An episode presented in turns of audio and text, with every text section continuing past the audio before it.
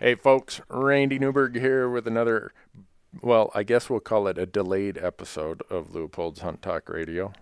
I apologize that I've been on the road nonstop, and then I had to go to a trade show and got home, and the CPA world was nipping at my heels. So we're a couple days late getting this podcast released. But I don't know if this will be Randy Newberg Unfiltered or if this will be Hunt Talk Radio. With me are Marcus Hockett and Dan Wildy, and I've went through mountains of emails. Mountains, I think, would be a right term. At least hills and piles of emails, maybe mountains, that came in while I was gone about all kinds of cool topics that we probably should talk about if we haven't already. And we're going to jump into those. And these are going to be about probably the one that's really going to get people's attention is why can Western states treat non residents the way they do, both in terms of pricing and in terms of percentage of tags allowed? And what's the fallacy or the incorrectness in the argument of people saying, well, I'm a federal, I'm an owner in those federal lands by my by virtue of being a U.S. citizen, so therefore I should have as much right as a state person, person living in that state. We're going to explore that in great depth, uh, explain to you why that doesn't hold true, uh, and then we're going to get into things about conservation easements, what they are, what they represent, why they're under attack by state legislatures.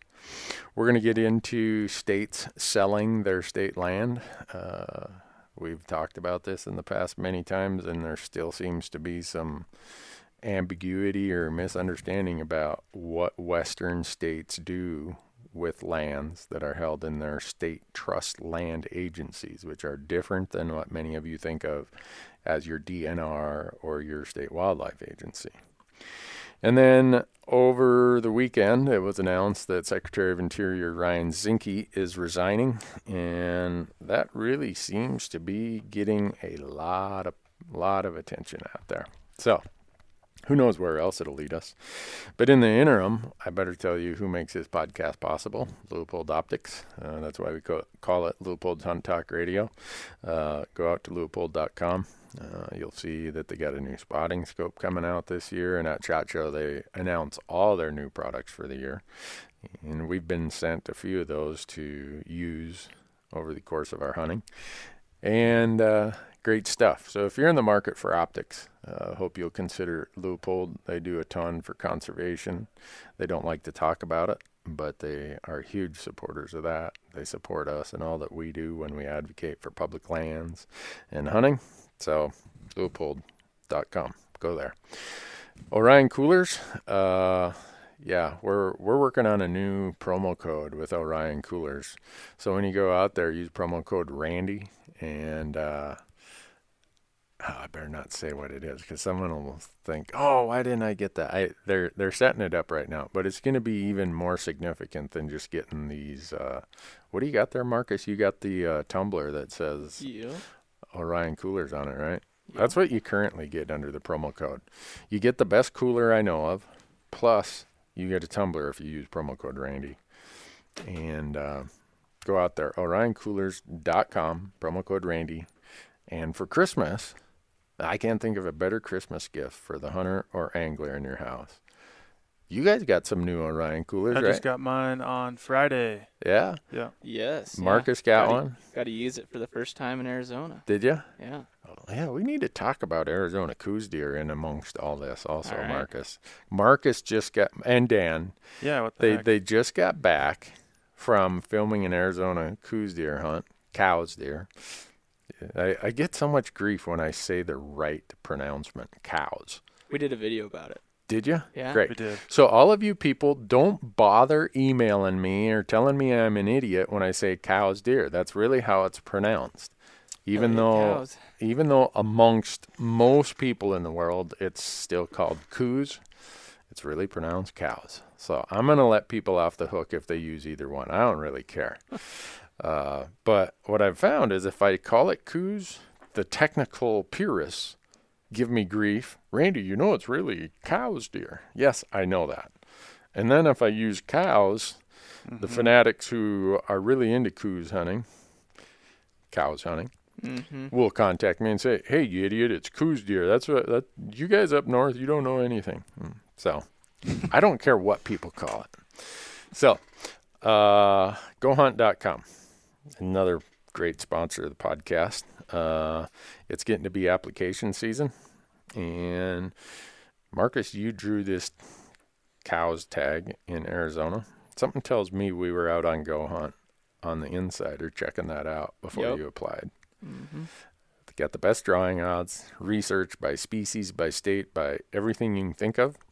Uh, and when you go to gohunt.com and sign up for the insider, that's where all this stuff is at. It's click the button that says insider, and when you sign up, use promo code Randy, and you're going to get fifty dollars of Mad Money, fifty dollars of free credit in their gear shop, which is the best online gear shop for the serious backpack western hunter that I know of.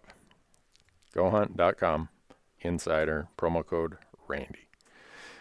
And then we couldn't do anything that we do without our onx system onxmaps.com go and get the app you guys have me converted i think i'm fully converted now to to the To smartphone app Pretty handy. yeah uh, But you need to make sure you don't go down to southern Arizona and not have service and try to download it. yeah. Yeah. I had to climb a mountain to download my app. Oh you It you, worked though. We didn't plan We got well. on top of a mountain, got it downloaded. We're good. oh so when you went you hadn't downloaded the maps No, you needed No, oh yeah, that was my own fault. Yeah. Oh, yeah. But we got it downloaded, and then also we had the benefit of- that everything was public land down there. So, yeah, but then we still had no idea where the drainages were, which turned out to be. helpful. Oh yeah, once Yeah. we got the Yeah, Yeah, it's it's huge. Uh, What you can see as an aerial view on the smartphone app, it, it it that's what causes me to say, heck with my old GPS. Even though people see me carrying my old GPS, the reason that is is we're hunting areas I've hunted in the past, and I've been too lazy to download my trails and waypoints off the old GPS Yep. onto my laptop and into my onX system. See, I had the benefit of dropping my GPS into the bottom of a river, so I just didn't even have to worry about transferring anything because it was just all gone. Uh, Yeah. But we suggest, we all would suggest that if you have a smartphone, you go to onxmaps.com and get the app. And when you buy the app and get all of the cool products available, uh, use promo code RANDY. Again, R A N D Y, and save yourself 20%. That work, Dan? Mm-hmm. All right. Good deal. I'm just looking at the speaker here. I, I thought I forgot to hit the record button. I think we're recording. We're yeah, good. I had a small moment of panic there. At least we would have only been a few minutes in. I know last year at the sheep show, I had the guys from Sitka and the guys from First Lite doing a podcast, and I double punched the button. And while we were doing the podcast, I was looking at my Zoom recorder saying, wonder what's going on with that. The red lights aren't on. Oh, well. That, that- that's how distracted I was trying to carry on this conversation because Jared uh, Fraser from 2% for Conservation was there also. So there were six of us on this podcast, which was. oh, well. No need for panic today. Which one of these topics do we want to start with?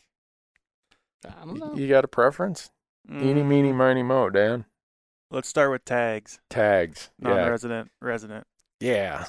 So, the common question, and I don't know how many emails I've had about this in the last month, and then also on our YouTube channel, somebody asked the question uh, a few days ago.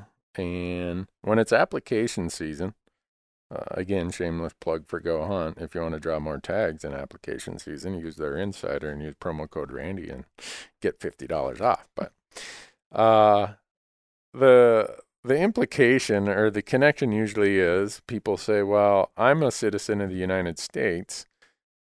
Why can you discriminate against me when it comes to hunting when I own that federal land as much as you do?" On its surface, kind of seems somewhat logical, but when you peel back the layers and start looking at how it is, and why it why it is how it is, it becomes a little easier to understand. Uh, I guess when when people ask me that question, and we are face to face and can have a discussion, I ask them, "Well, do you own property?" And sometimes they'll say yes or no. Or I said, if they don't, I say, "You know someone who owns property?" Oh yeah. Do they get to set the laws and regulations and issue tags based on the fact that they own 200 acres of farm ground? and they always say, "Well, no." Well, there's a reason for that. In the United States, wildlife is not connected to the real estate, to the land. Right. Mm-hmm. Two completely separate topics. Yeah. Even if it's a giant federal land management agency, that doesn't mean that they're managing the wildlife. Exactly. But that's one of the things that's fantastic about Yep. our system in a way. Yeah. And so usually when you say it that way, people are like, oh, so you're saying that if I own, quote unquote, a percentage of the federal lands by virtue of being a U.S. citizen, that that doesn't vest me in some equal right to wildlife? And it's nice when they get to the, that conclusion without having to have the whole other discussion to it. But that's, at its core, that's really how it is. And it, it goes back to a court case from 1842 called Martin versus Waddell. And it was a court case in the, I think it was in the Chesapeake Bay area. They were arguing over who owned the rights to the shellfish in the tide flats. And it went all the way to the US Supreme Court. And you'll get all kinds of different historical versions depending on which attorney you talk to. But uh, as a general rule, the courts held that the wildlife, the, I think they called it the fishings, fowlings, and hawkings or something like that. They, they didn't Hmm. say hunting and fishing, they used a kind of an 1800 ish term for it. Mhm. they said those rights are held in trust by the state for the benefit of its citizens. Which was, when you think about all those things they said there, one, it's not owned by the state, it's held in trust by the state for its citizens, not for every citizen in the United States Right.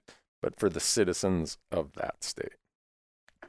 And when you think about back in 1842, what was that? 60 years, 70 years after the whole spat we had with the redcoats and declarations of independence and constitutions and bills of right bill of rights and everything else the 10th amendment was added to the US constitution for a reason and that says all rights shall be retained by the state unless those rights are granted by the states to the federal government. Well, one of those rights that the states were vested in upon us becoming a country was the right of wildlife. And they never gave that to the federal government. hmm So it it's kind of a convoluted way or rationale, whatever you want to call it, history maybe, of how we got to the point that the land is separate from the wildlife that might be standing there. And a lot of the principles that they explained in that court decision apply to they they brought from the idea of water. Water like wildlife is not usually static on the landscape. It flows, Right. evaporates, it does whatever. And so the there's a, a concept called the public trust doctrine that says some things are not capable of being owned because of their transient and fluid and moving nature. Therefore, they're going to be held in a public trust arrangement. And some attorneys will say that came as part of the common law that we brought over from Europe. Some will say it goes back even further to Roman law. Hmm. So that is where it all started. And since then, there's been numerous court cases as it pertains to hunting and wildlife. There's a, an attorney in Bozeman who I've hired a time or two, Jim Goetz. He argued a case, I believe it was in 1978.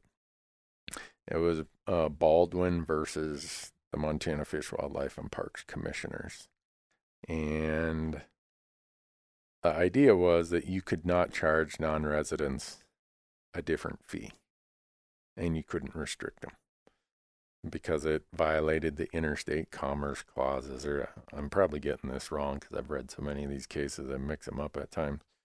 Uh, anyhow, wh- whichever clause it was, I should go read that case again. But the court decided no, you can discriminate in pricing and, and allocations with non residents because of the following.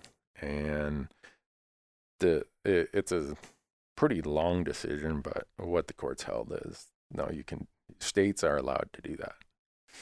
Now, I I think the western states lay the pipe to non-residents. I'm a non-resident in 49 other states. Yeah. We all are. Right. If you're not a resident in 49 if you're not a non-resident in 49 other states, you might want to be careful. uh, for fishing game, I don't think you can claim dual residency in any state. So, Yeah, no, I, I, I look at it a I don't know, it's it's weird looking at it from the perspective of being a Montana resident because we do enjoy such cheap hunting right. as a mm-hmm. resident. Yep. And so from that perspective it's like, well yeah, that's, I really like having this really cheap tags and licenses, but then non residents pay how much more than us? Like It's a ratio of almost 20 ten- to 30 to 1. it's, It's kind it's, it's, so skewed. right. Yeah. Yeah. So, But- all go, go ahead, Marcus. I, I don't know, yeah, because I mean, from one perspective, I'm like, man, they're fronting a lot of our budget, and like, I don't know, we definitely should appreciate our non-residents for what they do provide us. Yeah. But then now that I've I've in the last two years have hunted as a non-resident in other states, it's interesting to see. You know, it is that's a lot of money to hunt those other states, and yeah, I don't know. I still I'm still not sure how to feel about it because I f- and then you feel like you're getting screwed over in some certain states more than others, and I don't know. It's an Yeah. interesting topic for sure. Mm-hmm. I'm I can't decide how I feel about it fully. I I honestly think that uh, as residents we should front more of the bill ourselves, I do too. Like especially in Montana. Now we need to get But- prepared for all of the hate mail from the Montana Well, residents. Yeah, so Whatever. Montana's probably like one of the biggest margin gaps between resident and non-resident, isn't it? Oh yeah, we're by we far. we're always the leader of the pack. We wrote the book on how to lay the pipe to non-residents Yeah. here in Montana. Because I Uh, didn't think about it until I moved out here from Minnesota, and then, you know, we had some family that would come out and want to elk hunt with us, and we would just start rubbing it in their faces. Oh, yeah, got my elk tag, twenty bucks, you know, and then they're like, what, seven hundred or whatever dollars they have Nine, to pay, yeah, something. whatever, or a combo tags, way more than that even. Yeah, So I didn't, but yeah, until then, I never even really thought about that concept. yeah. And some states restrict you to a percentage of the tags. Montana, for our limited entry tags, we restrict them to ten percent. But for our general tags, it's a statutory cap of 17,000 deer out combo tags and 5,500 deer only tags. So that's never a percentage of anything, it's just a hard number. Wyoming does the same with their elk tags that they have to issue by statute 7,000 some non resident tags. And I think they give 16% of their limited entry tags to non residents. And whatever that number is, they have to give the remainder as general tags to non-residents to get to that 7,000 whatever cap. Hmm. And then you have some states, and we're just focusing on elk, but you could grab any species.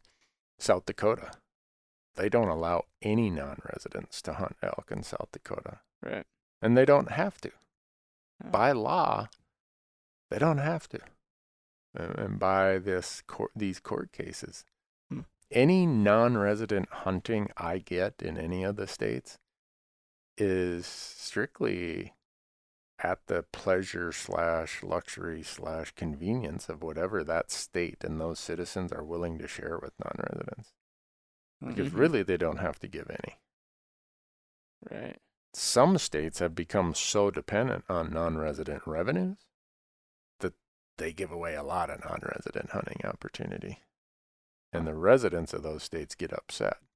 Why are we giving so much to non-residents? Well, here's what we'd have to do to your resident fees if we crank down the non-resident numbers. Right. So, I'm I don't know. It just states can do whatever they want. Is is the message, Yeah. and also the message is that there is no connection between land ownership and the right to s- enjoy or allocate the hunting opportunity of the wildlife that might be on that land. Right. I mean, uh, the example would be okay, there's some really big landowners in this country. Ted Turner's in the top five landowners Mhm. in this country. How would people feel if we said every ranch that Ted Turner owns, he gets to manage, he gets to determine the laws that manage the wildlife on that ranch or that land? He gets to set his own season dates. He gets to print and sell his own tags. He gets whatever. Then that's just that's messed up. Then we're not American anymore. exactly. People would be up in arms over that. yeah. And the same would, and so the reason that is, is because we are a society where the wildlife is one thing and the state manages it in trust for those citizens, no matter where the wildlife is standing or occurs. And so uh, that's why it's invalid to make the argument that, hey, I own some of this Western land because I'm a U.S. citizen. Yeah, you do. But it's not like the federal government gets to set these rules and laws and tag quotas and pricing and everything else. The states do. So Mhm. it's always a hard one to explain. Wouldn't wouldn't Texas kind of throw a wrench into that whole explanation though. Well, don't, don't they have some private land management? But I mean, it, the state decided that that was the way they Exactly. want. Exactly. So- That's the point is the state was very generous in how it treated landowners. Right. The state could change that tomorrow. Yeah. So when people say that, oh, well, Texas or even New Mexico with all of its landowner vouchers, Yeah. really it was the state legislature who decided those programs would be allowed to operate that way. Right. So, and some people, like one of the persons uh, who emailed me said, Well, I think we need a federal hunting license. Man, you want to get my blood pressure up. I don't think we need a federal hunting license. I do not want the federal government setting each state's hunting rules or fishing rules. Yeah. In some instances, the states have said, look, we'll sign on to the Migratory Bird Act. Therefore, we're going to give the right to manage migratory birds at the federal level. We're going to participate in that. So there's certain times where the states have, in very limited instances, said, look, we'll work cooperatively with the federal government. Well, that's pretty different than it's not like we have elk that are migrating from Canada down to Mexico. so- Right. Yeah. So it's it's a huge difference. And, but every time you say that it's a state right, people will point out, well, what about this? Well, there are certain times where the states have agreed Yeah. to participate. So hmm. I don't know. I to your point, Dan, I I do think that we in the West are too dependent on non-resident revenues. And I get a lot of hate mail every time I say that. But I think residents should be paying more in most states. Now, I look at Nevada. Residents pay a ton in Nevada. Really. Yeah. Hmm. And they they're really avid about their hunting and all their opportunity, but they pay a lot for it. But non-residents still pay a ton too, though. Right. Right. Non-residents still pay a ton price-wise, but they only get 10% of the tags. Right. So to fund this agency, the the percentage that's coming from non-residents in a state like Nevada is way lower than it is in a state like Minnesota or uh, Montana or Colorado. Mm-hmm. And uh, I don't know. I, what what do you suppose the the uh, result would be if you call your friends in Minnesota, Dan, and say, "Hey, you need to get all worked up about what's happening on these lands out here in the West." They're probably going to say, "Well, you guys priced me out. I'm busy." Yeah, today." maybe. I don't know.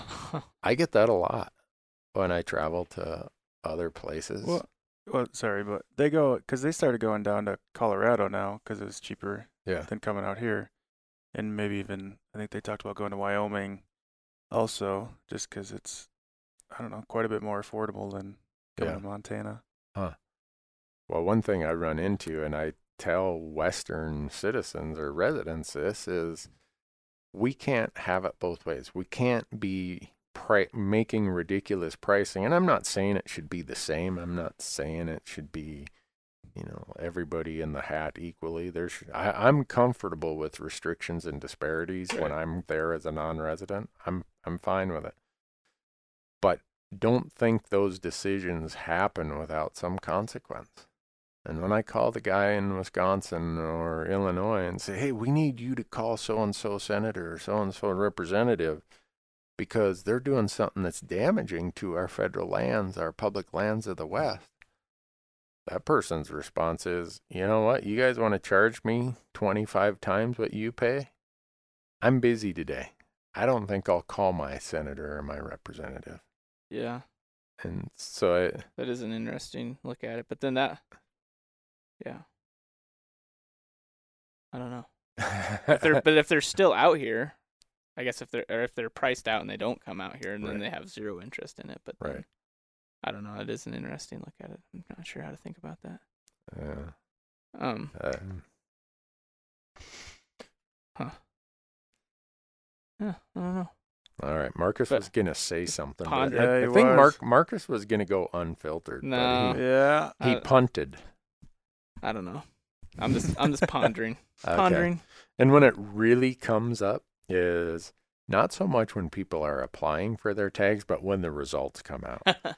when the results come out with a hundred percent predictability, you can go out to any of the Western hunting forums and you are going to hear people making the case. This is stupid. I'm a U.S. citizen. I should have as much right as you do. yeah. No. and with a lot of reason. There's remember when we had this tea party back in Boston and the colonists said, We really don't like the way things operate in Europe and we don't want it here. Well, one of the things that operated in Europe was one large controlling interest held the rights in wildlife. And if you went and poached a king's deer, or you, you became a poacher if you went and shot his rabbit or his deer Right. because he he actually owned that wildlife on Mm. on his land. They didn't like that. And I don't it would be cool if you could roll back the hands of time and talk to some of these uh, people who participated in that tea party or signed the Declaration of Independence or were there as we worked on a constitution that took however many years to develop, or even the Supreme Court justices who made the decision, and find out was there a true affirmative response to the issue of who's going to own the wildlife in this country? Because whether it was an affirmative response or just by accident in the path in which our laws evolved, it ended up being the result they hoped for. Yeah. That nobody was going to own the wildlife other than the state. So, hmm. Oh, you think? I hope that answers it. I think that yeah. I was just thinking though back to the example of Montana um and pricing out non-residents. That being said, looking at it from Montana's perspective, they're like, well, we're still selling all those tags. So the demand is there at Oh, that price. Sure. Yeah. It's like there's still there's no or I mean there with the exception of a few years ago after the price increase, hmm they've been selling all of the tags that are available. Yeah. But I mean, that's like, yeah, you're still pricing some people out, but Right. I don't know. Take that to its next conclusion. What if you priced sheep permits For what they would go for for. what? w- So that you say, all right, we're giving away 200 sheep permits. Yeah. What's the price we'd have to set it at to only have 200 applicants? yeah. Probably 100,000. Yeah. dollars. Be high. Yeah. A- And uh, obviously, I'm just taking it to an extreme. Yeah. No, that's a good point. But there, there is, I think, some relevance to if you price it too high, there's no doubt you are pricing some people out. And there's usually the knee jerk response well, if you don't like it, move out here. Well, that's all nice, but what if you have a business you've built in Mm-hmm. some other part of the country? Yeah. What if you have elderly parents that you are the caretaker for? That there's a, a million real life Mm-hmm. things that pop up where the knee jerk of well move here then if you don't like it really is it's borderline offensive i think to some of those people who maybe they would move here if their life circumstances were different Right. but- so well if nothing else we've at least touched on that topic it it is mm-hmm.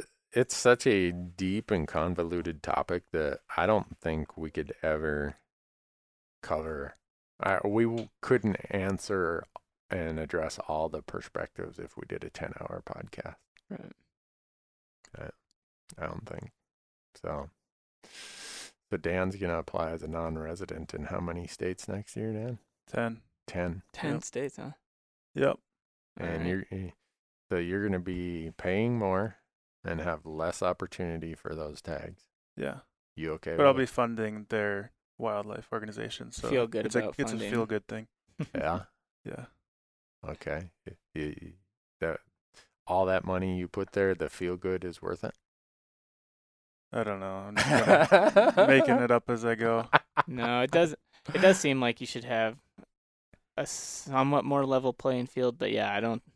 hmm I mean, if you had it, pri- if you had the exact same system, we would have to overhaul Right.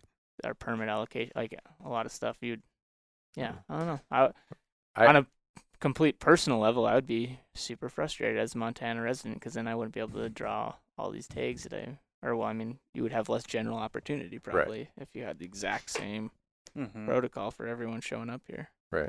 Which to me is why it's so cool that it's a state-based system. Yeah. And every state gets to do what reflects their history, their culture, Yeah. and their values. Mm-hmm.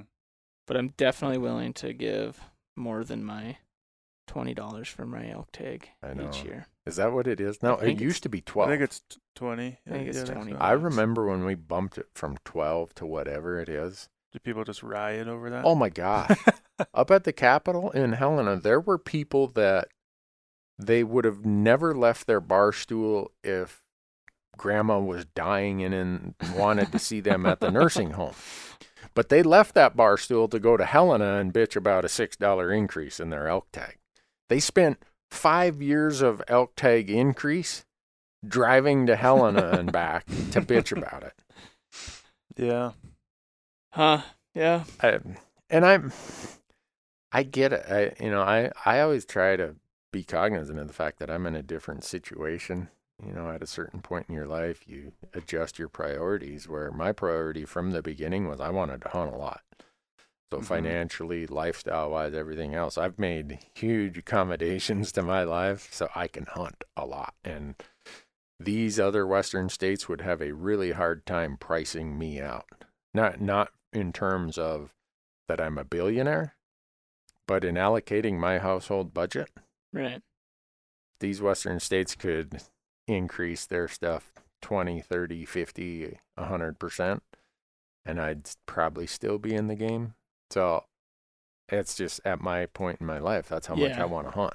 Mhm. No, and I don't A- think. and I get that others aren't that in that situation. yeah, and I mean, I don't think we should price people out to that extent. But yeah, a few dollar increase over the.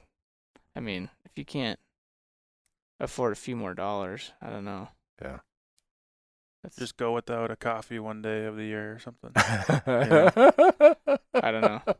We enjoy Yeah. really cheap hunting in Montana. Oh, yeah. I think, back to your point, Dan, I think we're the largest disparity as far, if you measure it on a ratio of what the resident pays to what the Mhm. non resident pays. I even with the increase in resident pricing four or five years ago, I think we're still the leader. We're, yeah, uh, I would imagine. we're like a 28 to 1 ratio, which that's crazy. And I'm not saying reduce resident fees or non resident fees. I'm saying increase resident fees. Mhm. And then you get the, well, what about the kids and what about the elderly? Okay. If you're over a certain age or under a certain age, keep it the same. Sure. But for those of us who are in the working years of our lives. I mean, twenty dollars for For six elk. weeks of archery Yeah. hunting and five weeks of rifle hunting across well more than half of the elk range in the state. Yeah. Well, then how many of the people who are complaining about the six dollar increase showed up in their forty, fifty thousand dollar pickups? Ooh, that's a good question. Lots. yeah. No, you're exactly right. So I I get it. Uh, it is the reality of what we deal with. I just want to bring it up and discuss it in detail because it's so often uh, a misunderstood idea that somehow because you think you own some part of property that that gives you some rights in wildlife. It doesn't. Right. And I don't think Alaska should have to do anything other than what Alaska citizens want to do. I don't think Colorado or Idaho or Iowa or Maine or Florida or Texas, I don't think they should have to do anything other than what their citizens want to do as it relates to wildlife. And people who want a national version of that, well, we have one. It's called the Endangered Species Act do, do we want the federal government setting our seasons involved in our wildlife management? I don't. That ought to get me a bunch more hate mail from the people who do, but that's all right. So, what's our next topic? Which one you want to talk about? don't We got a whole list of them here. Conservation easements. Yeah. Let's do it. All right. Sounds good. Do you guys you guys know anyone who's entered into a conservation easement? Uh, I'm sure I do. I can't think of a Yeah. specific Not example. that, I, not that I am aware of. Okay. Because conservation easements in the west are a really big thing, more so than they are in the east or the Midwest. Uh, and the reason conservation easements got thrown on this list is I received a few emails about why can't I hunt on a land that oh, oh, when there's a conservation easement that's stupid that I can't hunt there. Well, you got to understand what a conservation easement is, and once you do, it becomes pretty obvious why you can't hunt there. And then you get legislators here in Montana, and this again, this could be a whole nother topic, and I think we should we should go to Helena because our legislature is going to go into session in January. We're lucky; we only have a biannual legislation.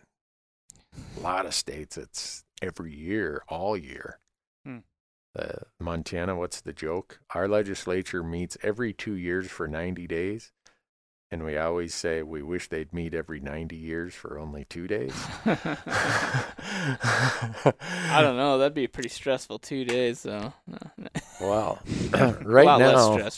I looked, and in those 90 days, there's over 3,000 new bills to be considered. That's pretty insane. That's ridiculous. As a I- concerned citizen, to try to understand yeah. three thousand bills Yeah. that are being introduced. And when I checked a couple weeks ago, there were over 130 of those bills that were going to change something with hunting and fishing and pro- uh, access laws in Montana. Huh. I had no idea that Montana was in such a bad state of affairs. Do you know what any of those ones are? Oh, like you, there's a Or can you read some some of them you know because it's the same people trying to do the same thing every time. Mhm. Uh, some of them they just use a generic title to revise Montana game and fish laws. It's pretty broad. Pretty broad, and it's a place marker that they put there now, so that they actually have to submit the text and language of the bill once they get in session. So then you get a better idea of what it is. Um, but you have a lot of these Western legislatures that are attacking conservation easements. And there's a, a legislator, actually, our office right here sits in his district, Kerry White from Bozeman, claims to be the world's greatest property right advocate. I don't think it was the last session, but the session before, he introduced a bill that said a property owner cannot sell or donate a conservation easement without approval of that county commission. Which just does not make sense. Like Yeah, that's like communism. That's like Russia. for for So- being a property right advocate, yeah, that seems Yeah. very backwards. So Marcus owns the ranch. Dan, you're the nonprofit. Yep. You go to Marcus and say, Marcus, you're a great gratuitous guy. You love wildlife. You love open space. We would gladly accept the donation of your development rights if you were so inclined. And Marcus says, Yeah, yeah, I, that's great. I, I don't want my kids developing this when I tip over anyhow. I, I want to leave this as open space. Eh. M- My dad and my grandpa and my grandma, my mom, they worked their butts off to put this ranch together. The last thing I want to do is have it turned into a subdivision. Which is like a value that a lot of Montana ranchers would share yeah. for Yeah. sure. And so Marcus goes to Dan and says, All right, Dan, nonprofit Dan, I'm going to donate these development rights to you. And Dan says, "Oh, great! I'm a qualified land trust. I'm I'm capable. The IRS says I'm able to hold those." But this dude, Kerry White, says you guys can't do that private transaction without the county commission approving it. And oh, I hope nobody realizes my brother sits on the Gallatin County Commission. You don't suppose that was a little bit goofy looking? Seems like a little bit of a conflict of interest. A little bit. Just a little bit. My point of bringing this example up is for people to understand what your state legislature is doing. Yeah. They are doing these kind of things every time they're in session. So, I little funny sidebar. I hear this bill is up for hearing, and I'm pissed uh, because I have so many CPA clients that have entered into conservation easements. Either they've sold those property rights mm-hmm. or they've donated them. And there's no way in hell I'm letting the Montana legislature tell my CPA clients that you can only exercise these rights in a certain way if the county commission approves it. So much for the Fifth Amendment of the U.S. Constitution that vests the property right owner in all rights.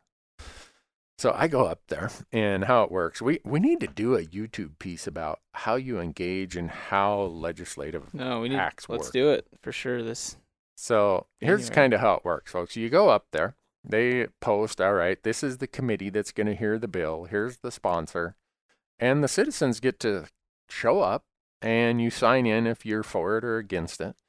And the sponsor gets up, says, here's the bill, here's why it's needed, blah, blah, blah. The sponsor then sits down, and then the chairperson calls for public testimony. So I'm the first guy in line. I, I'm so pissed. I it's all I can do to not blurt out while the sponsor's talking about this bill. I want to say lying bastard, communist, blah blah blah. So he sits down, and and so there's a podium you go to, and so this bill sponsor has to sit down right next to that podium. So everybody who comes up is right next to the bill sponsor. Mm-hmm. And my wife, whenever she knows I'm wound up about something, when I leave the house, her last words are, Whatever you do, don't get in a cussing fit. I'm so wound up about this infringement on property rights and this communist idea that I wrote a little note on the top of my tablet. I st- it's one of the few times I ever did it was don't swear. so I I'm sitting there. I'm the first person who gets up, and I light this up. I'm like, I didn't realize I moved to Russia. I, I didn't realize that we were going to convert our form of government to communism. I did not realize that the Fifth Amendment no longer applies in Montana. And I look over and I'm done at, at Kerry White, and he doesn't appear to be real pleased with me. and I wanted to say, you know what? You've mistaken me for someone who gives a shit about your hurt feelings. And maybe I shouldn't be picking on Mr. White the way I am. Point is, these state legislatures do this stuff all the time. They purport to be great property rights advocates, mm-hmm. and they do stupid ass shit like that because they don't like conservation easements. Yeah, but if that's what the property owner wants to do, Who Who is who is he to tell you that you cannot do what you want to do with your own property? That's Right. that's like the basic premise of this. Like that's yeah, exactly? very hypocritical to Yeah. saying So that you're a property rights advocate. Yeah. So now I'm scanning through the list of bills that are in the upcoming Montana legislative session. And again, folks, do not be at all surprised if you scan the bills in your state legislative session and there's something very similar to what I'm about to say. And the reason is there are national interests who hate conservation easements. And what they do, they they can't do anything about it at the federal level in most instances. So they go and these they find sympathetic state legislators to carry this this kind of legislation at the state level. So I suspect if you go and look at your state, you're going to see some really crazy attacks on conservation easements, which are if you attack conservation easements, you're attacking private property rights. Right. And I'm a uh, for me, I'm an absolutist when it comes to our amendments in our Constitution. The Second Amendment, I'm an absolutist when it comes to that. The right of the people to keep and bear arms shall not be infringed. I don't see a lot of fuzziness there. That's pretty obvious to me, but maybe that puts me in the minority. Same with the Fifth Amendment. Why state legislators think they can attack someone's property right because they don't like conservation easements Mm-hmm. is I, I- I have no idea why they think that. So why do um why do they not like con- what about conservation easements do they not like?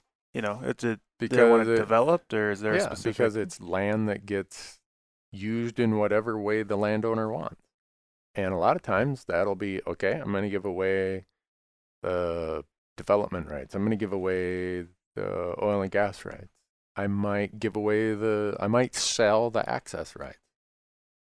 And some people just don't like that. Hmm. They think that you shouldn't be allowed to do that. Or here Oh, here's okay. the here's how they're coming after it in the Montana session coming up. They want to say that you can't do these in perpetuity. So, for people to understand why that's an issue, maybe I should explain in detail what a conservation easement is. So, if you take a law class, uh, they're going to talk about real property, real estate. Real property is a bundle of rights. They'll they'll bring this bundle of sticks to the class as an Mhm. experiment. I wish they would have brought a bundle of crayons because my mind would work easier with a big stack of Crayola crayons. So that's the example I'm going to use.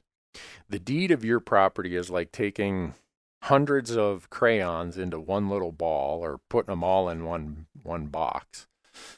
And you, you say, "All right, I'm going to pull the red one out. That represents my grazing rights. I'm going to pull the green one out. That represents my development rights. I'm going to pull the black one out. That represents my whatever you want, oil and gas rights. It- Whatever property right you have, it can be separated by just pulling it away from the big box of crayons. Mm-hmm. So you're the landowner, you own the box of crayons. You say, I'll give up my development rights, but I'm not giving up my access rights. I'm going to keep the blue one that represents the access right. That's staying in my box of crayons. I'm going to keep the deed to the property. But Dan, you're you- you're getting picked on as nonprofit Dan That's today. I'm going to give you my development rights and I'm going to give you my surface mining rights. So I'm going to grab those two crayons out of the box. And now my box that is represented by my deed to real property is not complete. I still own all the other rights, the mineral rights.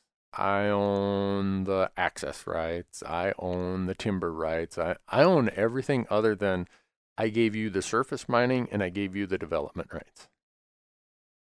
That's really what a, a, a conservation conservation easement is. I can sell them to you, Dan, Mm-hmm. at fair market or at a discounted price, or I can just donate them to you.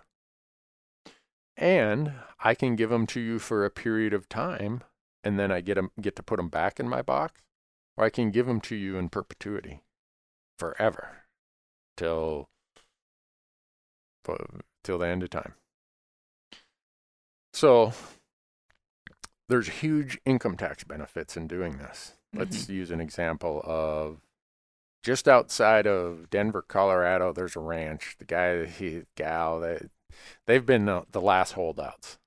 It's nothing but subdivisions all around them. They still keep their 5,000 acres Mm-hmm. as open space.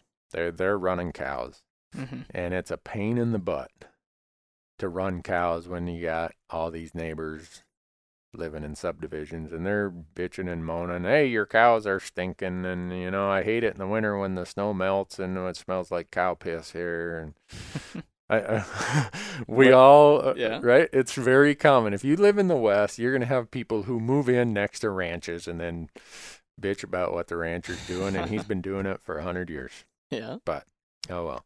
So this person owns three thousand acres, and because Denver is just growing like crazy, that three thousand acres is actually worth thirty million dollars if you were to subdivide it and chop it up into residential homes.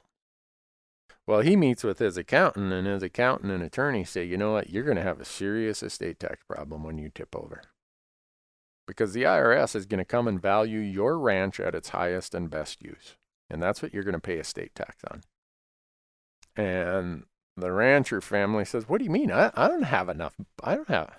This ranch only generates enough cash flow to pay for our family to work here. hmm We, we couldn't afford to pay all these estate taxes.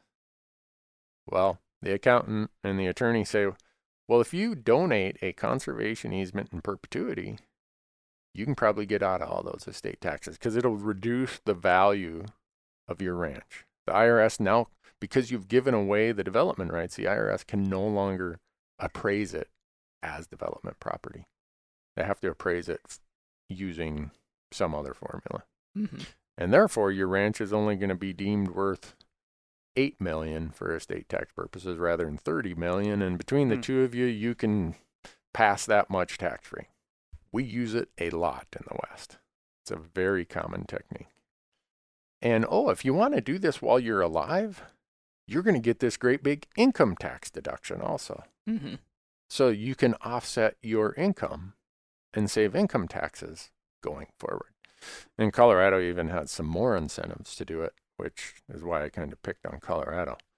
So here's what the state legislatures are doing, and it's what the Montana bill, one of the Montana bills, is about, is to say you cannot do this in perpetuity. You can only do it for a certain term of years. Which, if you can't do it in perpetuity, you're not going to get these tax deductions. So they want to remove the ability of landowners to get great big tax benefits by doing what they want to do with their property, thinking that punishment will keep them from doing it. So what is the family going to do? They're going to sell the freaking ranch to a realtor, a Yeah. subdivider, a developer Mhm. for $30 million. And that wildlife habitat, that remaining wetlands and open space that the few remaining critters are using, And the vision that the rancher had for his own land right, is gone. gone. Yeah. Yeah. Because some state legislator decided he does not like conservation easements. He doesn't like things done in perpetuity, and therefore I'm going to lay the pipe to you. And you're not even going to know I'm doing it because I'm going to bury it in these state these package laws. I'm going to run it through some committee you may not even be paying attention to. And those people who are supporting my campaign from out of state, I can go back to them and say, "Hey, I got it done for you." So when these anti-property right bills come up in the Montana legislature this session, Yeah. you're going to see me up there. And I would strongly suggest the two of you, if you want to have continued employment, you calm me down a little bit on that day. Yeah. I just I get wound up just talking about it. To your point, Marcus, these families, and I don't care if it's a uh, a ranch that they bought, that they inherited, whatever. Yeah. They contribute a lot of wildlife habitat. They contribute a lot of open space. They contribute so much value to things we cherish. And now some state legislator who does not like conservation easements is going to go and pass a bill that says you cannot do them in perpetuity under Montana law, and therefore you don't qualify for the estate tax savings or the income tax deductions, Yeah. that state legislator should be taken out to the woodshed and have his ass kicked. I'm not. That's not a threat. It's just the. Impl- it, that's a metaphorical way of saying this person. Metaphorically. yeah. Yes, this person needs to be unelected, Yep. Huh. and the person sponsoring these kind of bills, the people doing it, are from the rural parts of the state who claim to be property rights advocates. They're the biggest hypocritical closet communists in Yeah. a On the I most basic level, it's the the the biggest mess part is just the fact that they're telling a private property owner what they can can or can't do on Right. with their property. Right. Which is yeah, that's the most messed up part at its basic level. Yeah. And I can assure you, if you live in the West, you have state legislators who are being supported and funded by these groups who hate this idea of conservation easements. And there will be bills, if they're not there already, you're going to see bills in your state that try to somehow tie the hands of property owners who want to enter into conservation easements. And there's another bill in Montana that's saying that state money and state agencies cannot enter into conservation easements. Hmm. So in Montana, just like a lot of states, we have these pools of money that every part of our hunting and fishing license, a little bit of it goes into a fund called Habitat Montana. And that money is used to either buy deeded property, which a few sessions ago the state legislature said, no, you can't use that to buy deeded property. You have to use it to buy easements. Hmm. So we've got this huge pool of money now that's been sitting there.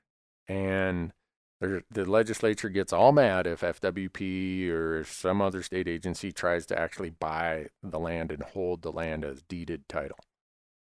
Now, this new bill says, oh, and we're going to prohibit state agencies from holding conservation easements. So before they said, we don't want you to do land purchases, go do conservation easements or go do access easements. And now we got another knucklehead who is saying, oh, we're going to make that illegal also.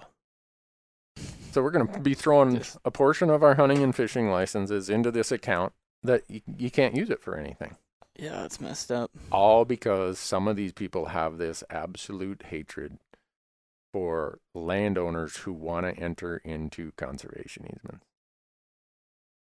So, uh, I mean, if I'm a landowner and I say, you know what, I've always let the public cross my place here to Yeah. get to the river and fish. And I can say that because in Minnesota, me and my brother and my sister, we own a piece of really cool river frontage. It's not a big piece, Mm-hmm. but all the people downstream now have posted there's no fishing. And my dad and my uncle who own this property would be rolling in their grave if me and my brother and my sister ever closed that piece of river to fishing. Hmm. So if that property was here in Montana and Fish, Wildlife and Parks came and said, Randy, Jason, Michelle, we, we want to buy a, an easement across your property to the river. And under if this guy gets his way in the state legislature, I wouldn't be able to sell that to FWP. That's crazy. I wouldn't be able to donate it to him in perpetuity. Yeah. Not Yeah. even for willing landowners who want to provide access or conservation easement. Yeah, that's So I uh, and I know we get people who listen to our podcast all across the country. I'm using Montana examples because I know I look I uh, I go out and read bills in other states. I we got listeners in all other states and we get emails saying this is going on here. What what the heck? Yeah. Pay attention. And I know we all have jobs. I know we all have families and we're coaching basketball and we're whatever mm-hmm. but this is the mechanism they use now. They're hoping you're so busy living your life that they will do this stuff kind of under the radar. And that's why if you belong to one of your state hunting, fishing, conservation groups, most of them are engaged in the state legislatures. Right. and they they'll tell you what's going on. Try to identify the issues and what bills need to be. So if I was you, I would join one of your state organizations and have uh, have have them put you on their their email alert notice because nothing more frustrating than something passes and you're looking Yeah. around saying how the hell did that happen It's hard Yeah. to keep up on 3,000 new bills that are coming Yeah. through, you know. yeah so it's Well, along those lines, Mhm. remind people what they what what should they be doing if they're concerned about these bills coming up. Yep. So, if your state legislature has crazy bills, which I can guarantee you they're going to have some, I would suggest that you one join a group, Yeah, have right. someone be your eyes and ears because you you like Dan said, you can't keep track of all three thousand of them. Mm-hmm. Once you are notified, now the question is, what can I do? Mm-hmm. Well, you have somebody who represents you in your state legislature. In Montana, we have a House and a Senate. Most states are similar to that. You have someone who's your elected representative in the House, and you have someone who's your elected senator in your state Senate. Know their email, know their phone number, call them.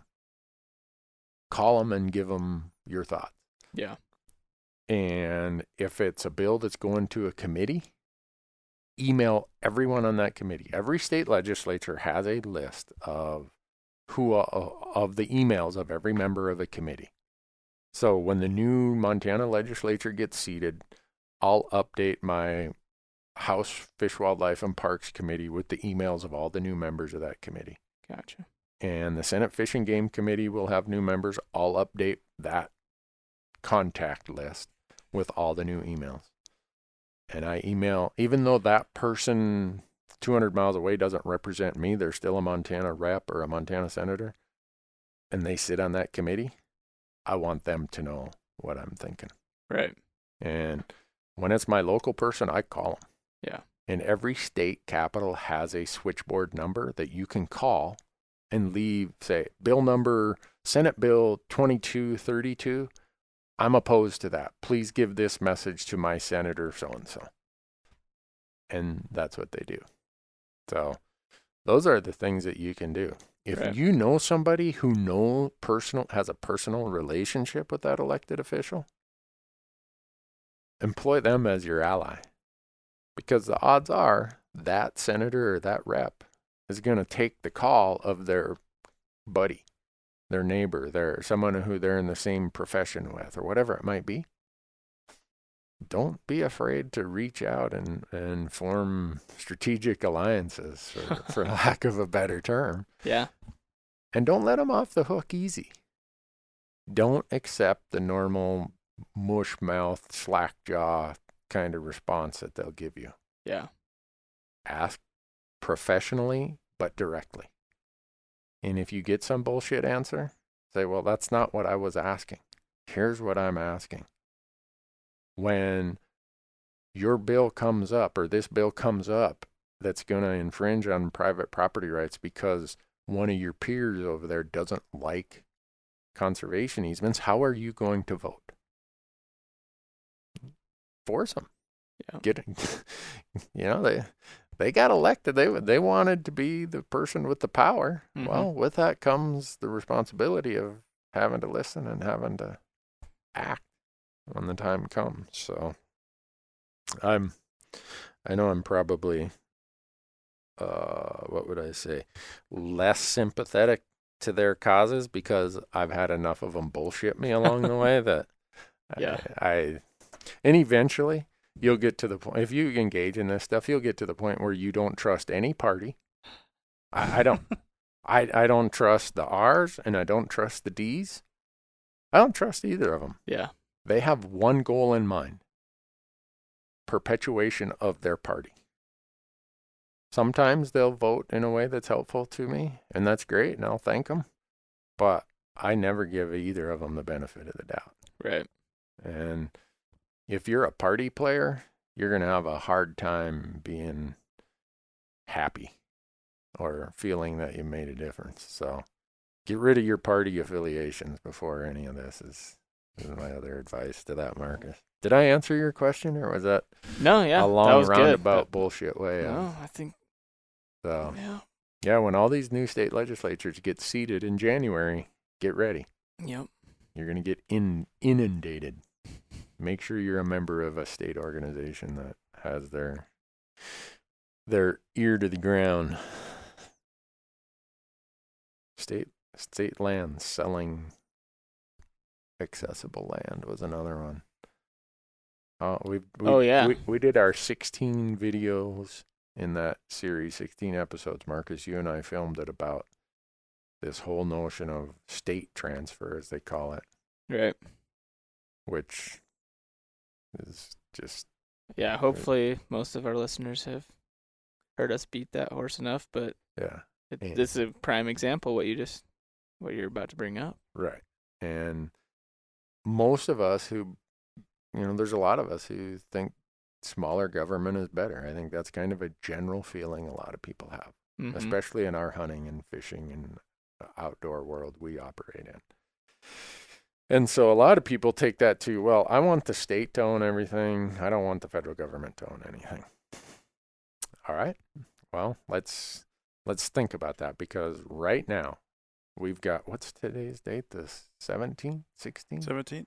okay Mhm. You've got two weeks to get your money lined up and your proposal to the Utah State Land Board. If you want to buy that 28,000 acres that they are advertising as premium hunting ground that they're selling. Not 280 acres, not 2,800 acres, 28,000 acres of land that's currently accessible if you can get there, it's you in Utah. Their state land board allows you to hunt and fish on state land. They're selling it.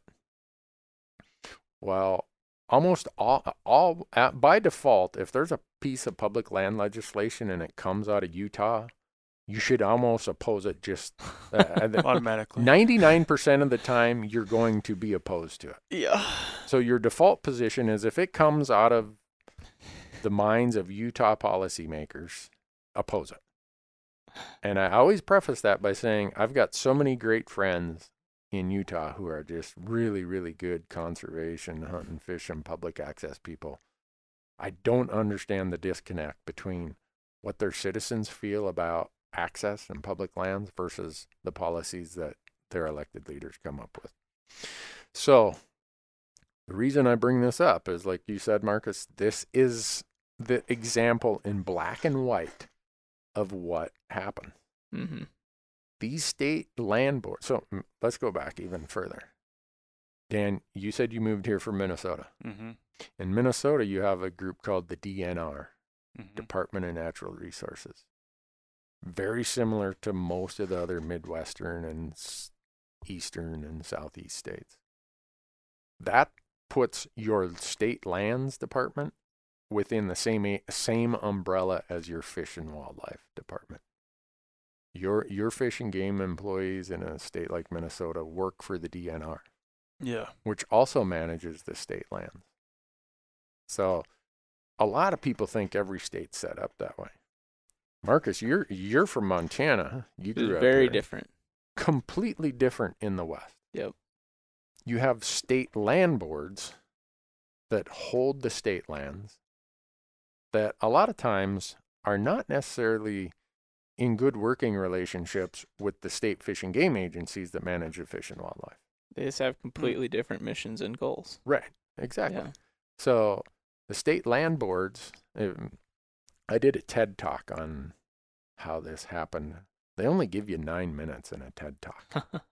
I can't believe I went through this whole history in less than nine minutes. But uh, it, when the United States was settled, uh, I think Ohio was the first state where the the I can't believe I'm forgetting the legislation. It was federal legislation that said when a state enters the union, we're going to give them a huge amount of land that they're going to hold in trust to manage for their schools.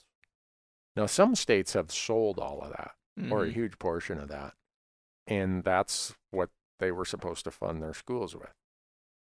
A lot of the western states still have varying degrees of that land still in their possession. Now, Nevada, they've sold 99% of theirs.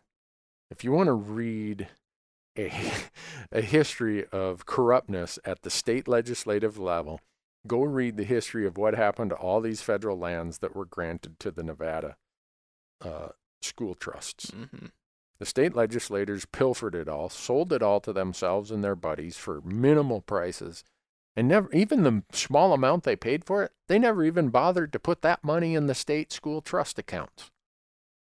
So that's one extreme example. Now we have these people who hate federal land, and they've looked at the West and said, well, most of the public lands are in the West. Let's use these state land boards with what Marcus said different criteria, different charters, different Right. objectives. Let's use them as our agents to get rid of these federal lands. Hmm. So there's been people on this landscape who've been wanting to get rid of federal public accessible lands that we all hunt and fish, all 640 million acres of them. There's people who've been wanting to get rid of that for a century. And every time they come at it with a different approach. Well, the current approach is called state transfer. Transfer these lands not to your state fish and game agency, not to the state in general, but to the state land boards.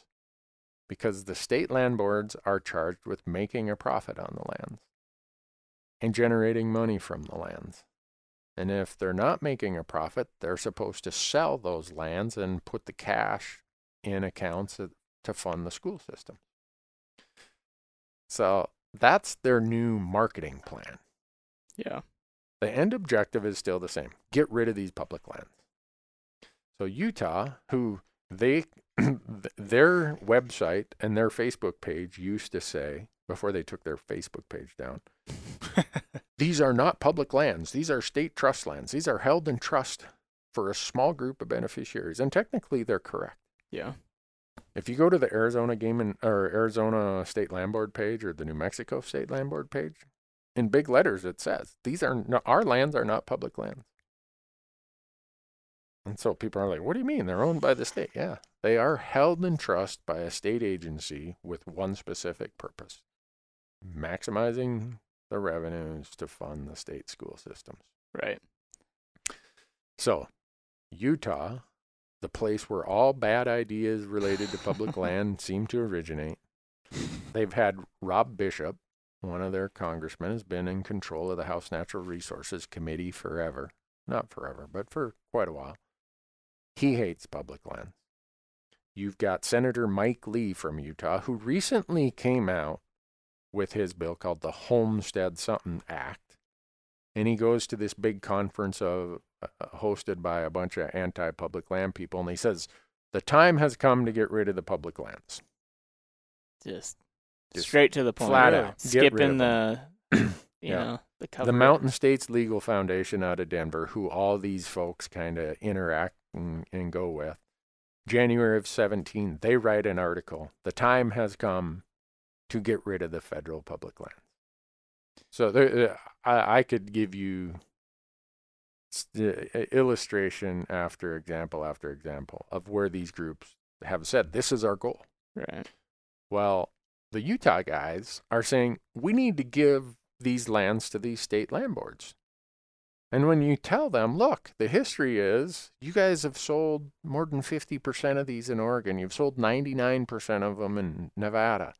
And we have a chart that we've put out there that shows what percentage of those lands have been sold by these western states. And they say, oh, no, we would never sell them. No, that. Well, Utah had an auction in May. They had an auction in October, and now they're having the granddaddy this year. Twenty-eight thousand acres, and and it, they used to say, well, if we sell it, it's just worthless stuff that nobody wants anyhow. But then you said them, they themselves were advertising it as prime. Prime hunting ground. Yeah, I, out on our hunt. If you go to hunttalk.com, I started a thread out there, and there's a link to the sales flyer. Oh man. The sales flyer Oh, has really? great big bull elk all over in it. Oh jeez. And it talks about the great hunting there and how the neighbor next door has enrolled in this private land hunting mm, program with the state of Utah. And so for it being pretty worthless ground, if those pictures of all those great big bull elk really came from that ground, they got a different version of worthless than I got. So, Mhm. Yeah. anyhow, the point is that it's just another absolute blatant example of what the goal is. And so, all of you who want to hammer me and say, Newberg, they'd never do that, that's just smoke and mirrors. That's what I get all the time. Oh, they could never pull that off. Oh, that's uh, that. That's just a bunch of talk. It's actually happening. It's, Yes. It's happening right in front of our eyes. It's not. Right. And, and I could go to any of the Western states. Yeah. And there's always something like that going on. This is one of the bigger acreages I've seen in a long time. Yeah, that's significant. 28,000 acres. That's pretty. So you think about it's not just those 28,000 acres, but what other adjacent BLM or Forest Service lands might it control access to also? right. So I'm sure that a lot of our listeners have an, the $41 million minimum bid to buy it. That's what it is. Forty-one. Yeah. That's, that's Yeah. the If anyone wants to bid on that, then you know. Yeah. And some people said no one would pay $41 million. Yeah. There are people paying $41 million for ranches all over the West every week. So to think that no one would pay 41 million, yeah, they will. And so you think about how Utah's been doing this. Someday maybe they're going to run out of the prime hunting ground to sell. Well, we need our folks back in D.C. to send us, you know, pass laws to give us all this BLM and Forest Service land here. And so that doesn't even get into the fact that in a lot of these states, you can't recreational shoot on their state land. You, Colorado, you Can't can't hunt. hunt them. So I know you guys have heard me say it many times. Colorado has 23 million acres of BLM and state land that we can hunt right now. You give that to the Colorado State Land Board, we can't hunt on it unless Parks and Wildlife leases it. Yep. Well, they don't have the budget right now of all the state lands. They can only afford to lease, I think, 12% of it. So the other 88%, forget about. And so it you can't recreational shoot on it. A lot of like Wyoming, New Mexico, you can't camp on their lands. The only reason you can hunt in New Mexico is because the state fish and game agency pays a Mhm. lease fee to the state land board that makes it open to hunting. Montana used to be like Colorado. We never used to be able to do it. But what what's our state recreation fee here now? I just pay for the. I say, give me one of everything. I can't and- remember. Not very much. Yeah, I don't Is even Twelve look at dollars maybe. something like Nine or I don't know. Yeah. like. Anyhow, I, in Montana, we pay a fee. Right. If you don't pay that fee, if you don't buy that recreation permit, and you go out on state lands to do any of this stuff, you are trespassing. yeah. And there's yeah.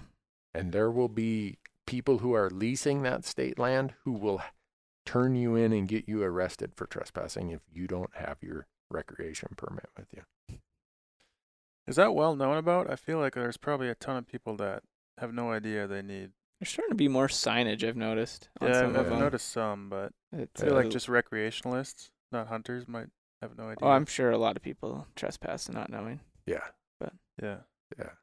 So if you have these little, if you have your onX map system on your smartphone, because you use promo code Randy out there at onxmaps.com and you just save 20%, uh, they're going to be these little powder blue, light blue sections that show up on a surface map. Yep. Those are your state trust lands across all the states. If you see the light blue stuff, that's state trust land. Yep. And don't necessarily assume that you can go and hunt and fish and camp and hike and shoot there. No. for free. Nebraska, you can't either. I found that out. Oh, really? Yeah, because I, I called and they they're like, oh yeah, no, you can't you can't hunt the state land board lands. Like we've been trying to get a hold of onX Maps to get them to. We don't want them to color them blue anymore. We want them to. They want them to be co- you know. They want look 'em to they be want white. to appear appear as private land. Really? I didn't know Nebraska was RC. And learn something every day.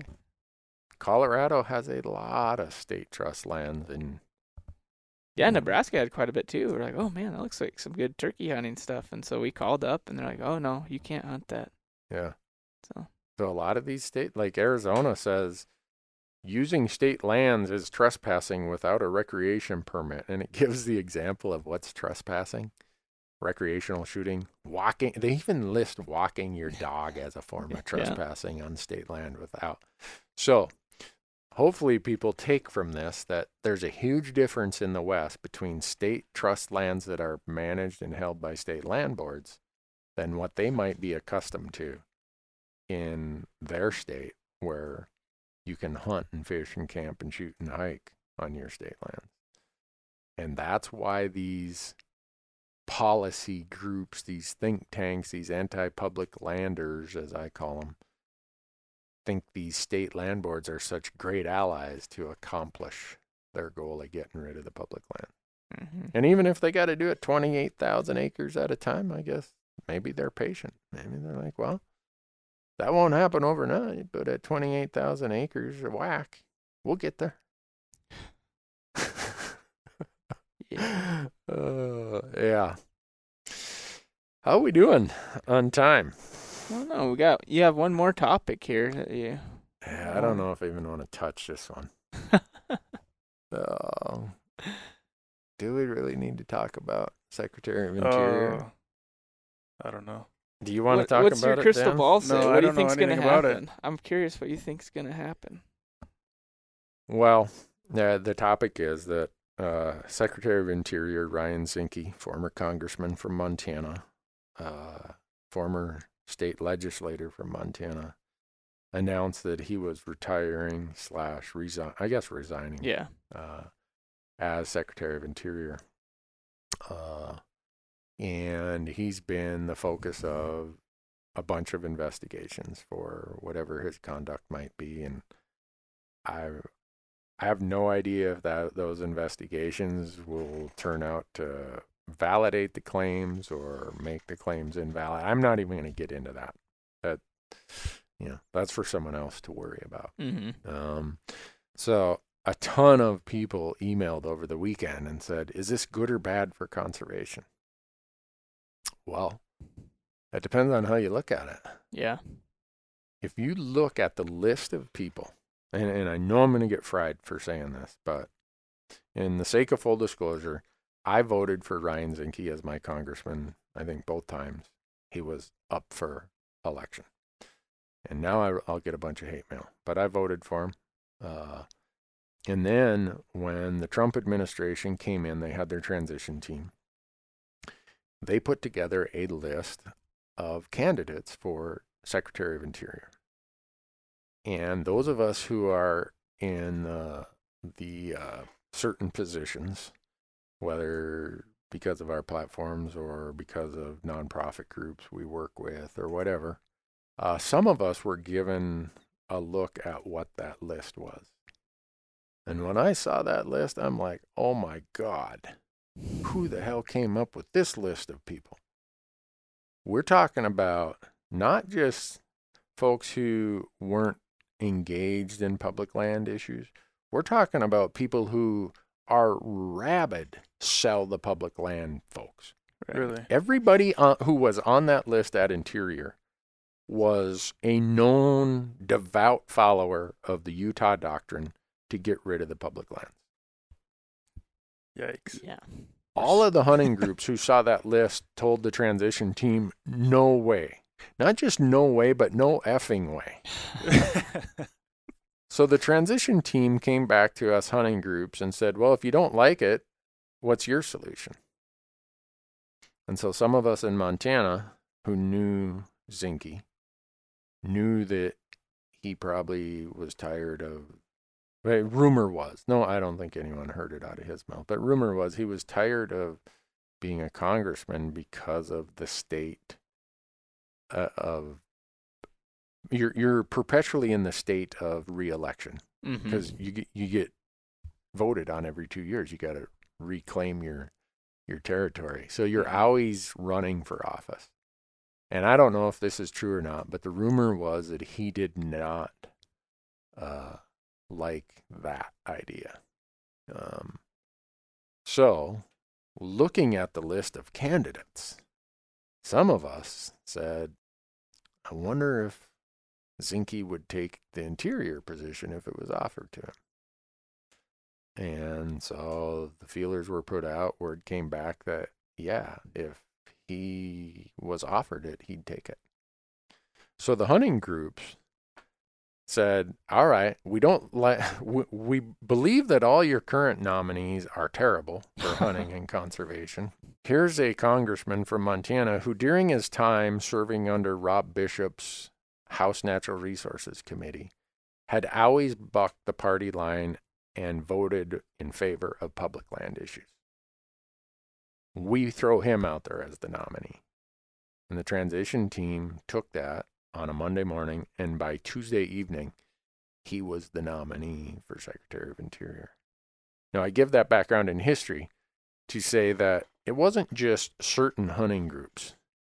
Every group that I'm affiliated with or know of who was shown the list Mm-hmm. and said, if Zinke was added to this list, where would he rate? Every one of them said he would rate way, way, way above any of the people on the current list. Right. And I'm talking groups that are supposedly uh, way over to the right, according to the eyes of some, and groups that some would say are way further to the left.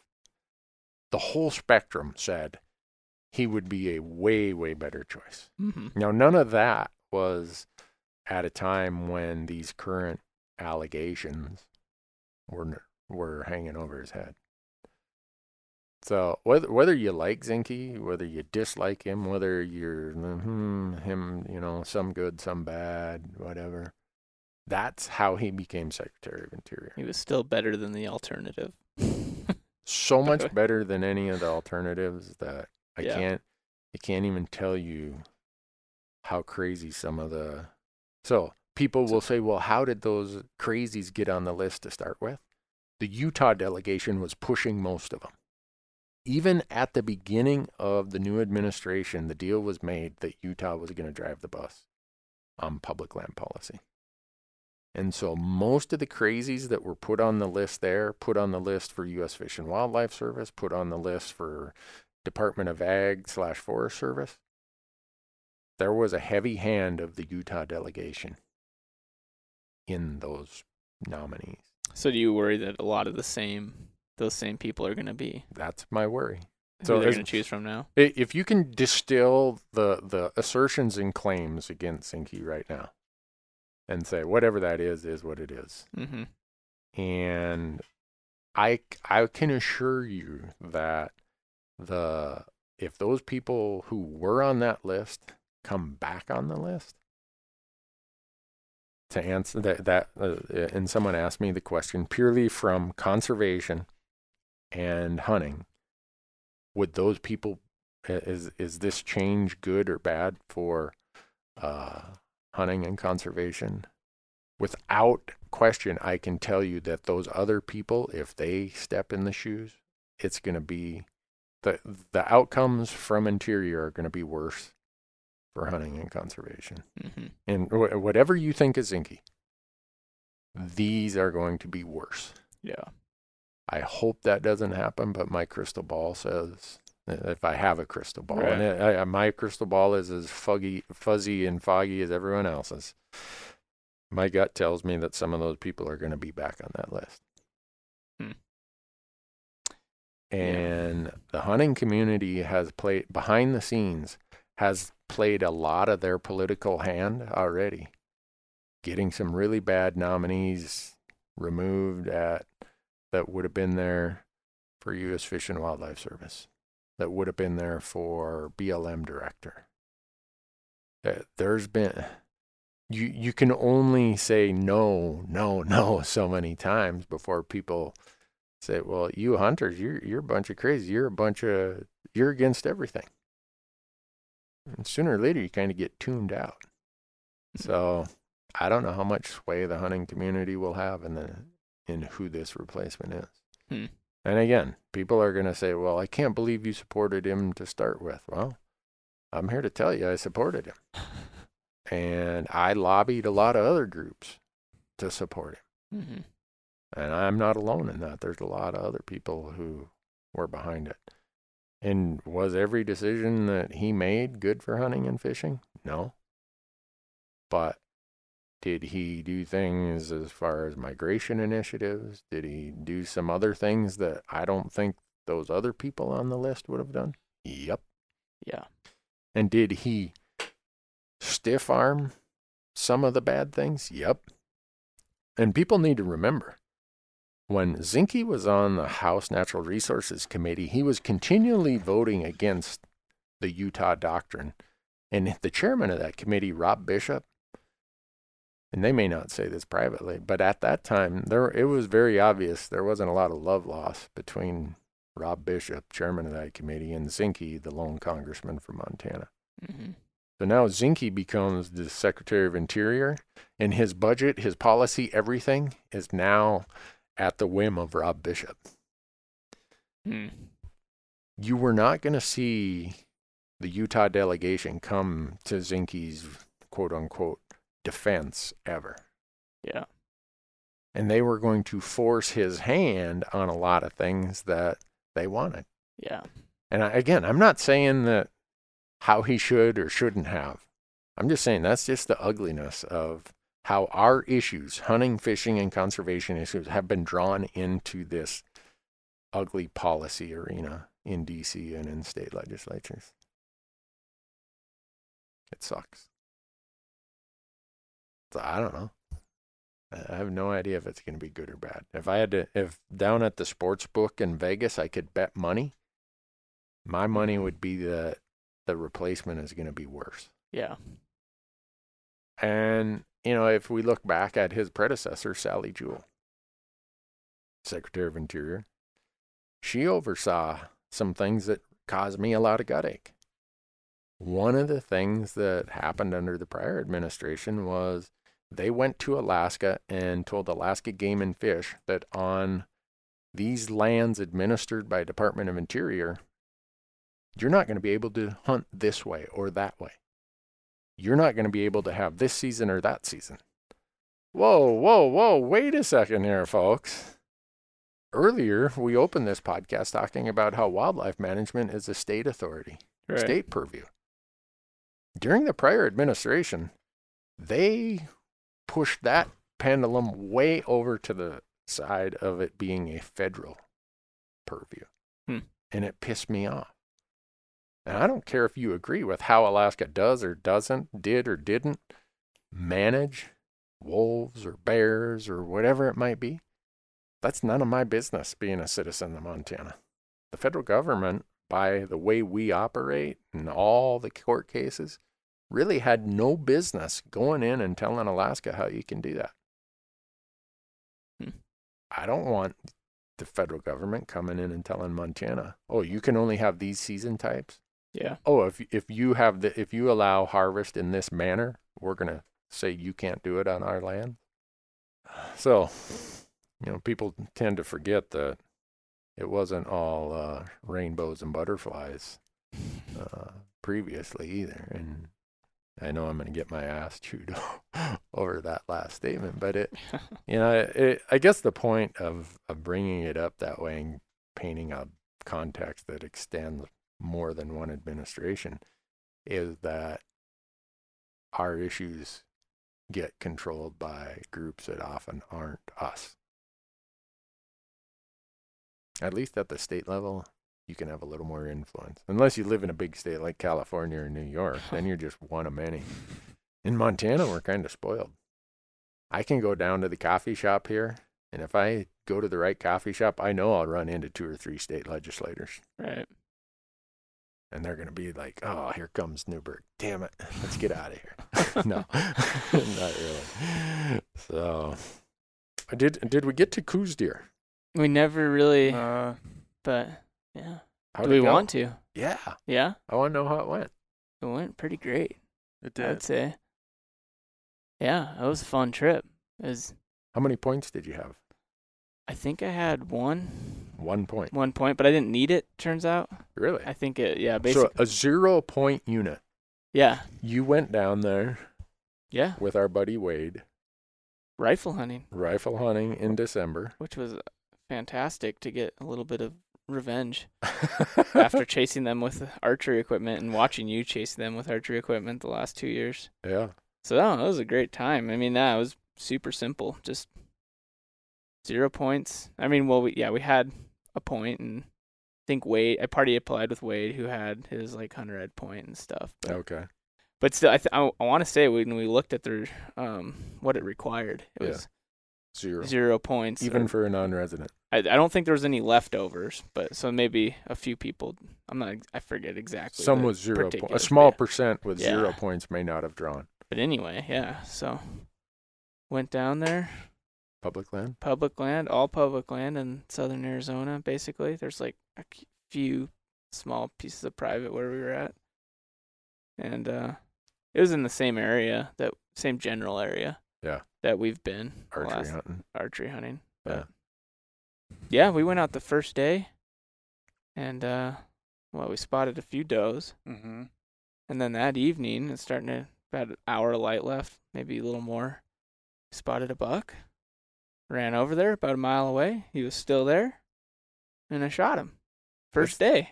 I haven't seen the antlers, but it looked like a really nice buck. yeah, I It think. was I nice. mean, yeah, I don't I'm- I don't really know, but yeah, everyone said it was a nice buck. I mean, I I'm not familiar enough. It's I would say it's a smaller white, normal size whitetail, oh, but Oh, for those sure. deer are tiny. That was Yeah. another thing that was crazy. When we walked up on that thing, it's like, Yeah, that was Holy kind of a cow! This is a mature buck, but it's like tiny, like just the body size. Yeah, packing it out was great. Smaller Yeah. than smaller than an antelope. Oh yeah, yes, smaller than an antelope. Whoa. Yeah, Huh. and it was a mature buck. I can't imagine if you shoot one of those Sonoran dik-diks, Yeah. the little spiker, little. You're That's what I'm doing in January. oh man, I'm I'm excited. I was thinking, uh, I was legitimately thinking about because I was gonna shoot any buck basically when we were down there. I was like, if I shoot a Sonoran dik-dik, I think I'm gonna save the cape. Maybe not the full shoulder, but like just the neck, Uh, and like do just like the neck mount like, coming out of the wall. like like you see on some of those Yeah. small African and Yeah. Asian animals. I think that would be great. Hopefully, they wouldn't charge full price, but I'd be like, hey, you know, what would it cost to do just the neck and head of this guy? Uh, But so, what do you think of that country, Dan? That was your first Uh, time down there? Yeah, that was my first time to Arizona, and it was. It's hard to describe, but it just it was so different than anything I was used to, Mm-hmm. and everything's very prickly. Yeah. I was wishing I would have had leather gloves for sure yeah. to bring down, but uh, it was so it was really nice, Yeah. and to get down there in December where the the days were getting I don't know in the 60s or maybe even more a couple days. yeah, It's nice and warm, um, which is great. Really enjoyable to get out and yeah, and we were with Wade, your Yeah. your old college buddy Wade, right? yeah. I and wish he I was could have been great. there. He's yeah, he is fun. he's a lot of fun, just Yeah. kind of teaching us, showing his ways of how to kill these things. Yeah. Well, Michael and I were in Colorado mule deer hunting, or we just got back, I think. And when you sent me the picture of your buck, I kn- I've known Wade for thirty some years. I knew that the next deer you saw that was legal, Wade would shoot. Yeah, Wa- Wade, he he has if it's a world record buck or a dik-dik, he doesn't care. Yeah, which is cool. yeah, I think- it is. I Wade is, he exemplifies hunting for food better than anybody I know. yeah. And then he shot one the next day, was it? Uh, it was two days later. Two later. days later? Yeah, Yeah. yeah, but it was that was a fun hunt. And then he also knew that as soon as he was he filled his tag, that meant we got to hunt quail for the rest of the time Wow. I that we were down there. Yeah. And that that's a whole nother level of fun. Yeah. Did you guys find any quail? Oh man, yeah. Oh, we found quail. We found a lot. Really? The Gambel's aren't doing good this year, but the Mearns quail, Mearns Really? quail were doing good. So you're saying in January there's a chance I could shoot another Mearns oh yeah. quail? Well, if you can hit them. My problem was I can't hit them. Yeah. I think the the you know I I just yeah I'm I'm not good shot. That's, I hit the first one I shot at. when I, I had the One ex- shot. Nice. I had the excuse of I was using a new shotgun, Yeah. but I know that my shotgun that I have I I still can't hit anything with either. I was actually hoping maybe I'd shoot shoot it better, but I, I didn't. well, that's a bummer. But Dan, so yeah, I I started hunting. We were doing. Dan also has his license, so we Yeah. would trade back. We would trade back and forth on. oh, quail. okay. Dan, so- how'd you do? Um, I did surprisingly pretty well. Yeah. I think I hit. I got two uh, with three shots. Oh man. But then, then, Yeah. I, then my the next day though, my uh, percentages kind of dipped down. oh. Just missed a few, but yeah, it was, Yeah, for the first day, he had two birds down with three shots. I had two birds with 19 shots. shoot or shoot, man. but But on day two, I did You manage ended to go one for one. Yeah, so my hun- ended percent was well. 100% Oh, on, on day two. and So I I- went zero for two or Yeah. something on the. But yeah, 19 last shots, day. two birds. And one of them was like even, you know, Wade and I shot it at the same time. So really, it's, you know, I think I hit it. but Wade, Wade let, might have. Might, Wade Wade let might you have- claim it just to make sure that yeah. he you felt better. No, Huh. yeah, that was, and then we shot Mexican ducks too, No. Mexican like ducks when we were down. Oh, there. not a Mexican mallard. Yeah, well, yeah, yeah. Oh, really? They, they in the rig. Wade always makes fun of it because I guess in the rigs it says Mexican like ducks, Yeah. but they're yeah Mexican ducks. Yeah, we shot. Wade and I both shot one of those. No way. Yeah, that was pretty fun. Those were They- and tho- tasty. Those were an incredibly tasty bird. Yeah. So I that that's been on my list since I went to college there in 1984, and I've never shot one. Oh man, yeah, there was this one pond that's uh right next to the road and apparently there's like tons of there's a lot of hunters driving by and nobody apparently no one was interested in jump shooting ducks down there cuz they were just still there and Whoa. we walked over there, jumped it and Kaboom. yeah. Well, the first we think we did that pond twice. The first time we we punted and didn't we didn't get any. And Okay. the second time they were back and we got them the second time. Okay. Yeah. Huh. So you guys were down there. You think about this, and we've stressed this to our audience so much. You you'd bought your license earlier in the year, your non-resident license to apply for all the species, Mhm. and it's a calendar year license. So if you buy it February first, it runs until January thirty-first of the following year. With that, you applied for a deer tag that you could have drawn with zero points. Yep. And then you guys went down there. In addition to hunting deer, you shot quail and ducks. Yeah. And this wasn't this was like not somebody's secret spot either. Like Yeah. Wade had never hunted there prior to Yeah. last year when we went down there. So he didn't even I mean like he obviously has knowledge about the deer and how to hunt them, which was helpful. But basically everywhere we went, there's deer. Yeah. I mean, and there were a lot more hunters having being rifle season versus Mm, when we were yeah. there during There archery were quite season. a few. It's Okay. like everybody like the success rate was surprisingly high. I forget what it was, but I think it was approaching like fifty percent or something. wow. Which I guess compared to Montana's success rate of I don't know. Yeah. I'm the, I'm used to looking at like elk success rates of like ten percent. yeah. Fourteen percent or something. But anyway, like yeah, we pe- there's a lot of people down there, but everyone was killing deer. So, so there you have it, folks. the The deadline for elk and antelope will be sometime in mid February. Go and buy your license to apply for that, and then buy applications for elk and antelope. And in June, do the same thing for deer and sheep. And in the fall, do it for pronghorn or uh, javelina, yeah, because I drew a javelina tag that we'll be taken advantage of in January. yeah, and they, as a couple of weeks ago, there's still leftovers for that. Were there? I think. Well, they're Ooh. probably gone now. Okay. but there were some leftovers down there. I noticed. Um, Huh. but yeah, so that's like, I mean, I got mine as a leftover last year. Did you? Javelina, archery javelina. There was leftover rifle tags too. Rifle seasons in February. February. March, same unit like though. that. Same units that we hunt. The same Really? area. Yeah, there was leftover uh, javelina tags. Wow. We Um, did glass up a few Yeah, that first the same day he shot his buck. it was interesting being in the same general area because like I th- they must have like a rest rotation grazing thing there where because some of the pastures were just hammered and then the other ones were really tall grass and they had a lot more rain this year too than Yeah. last. Those deer in Javelina, holy cow, they were hard to spot in the In un- the tall in the un- ungrazed pastures. Wow. I'd almost like hunt. I think we should hunt the grazed pastures just because even if there might be less wildlife there, you're just never gonna see them in the in the tall grass.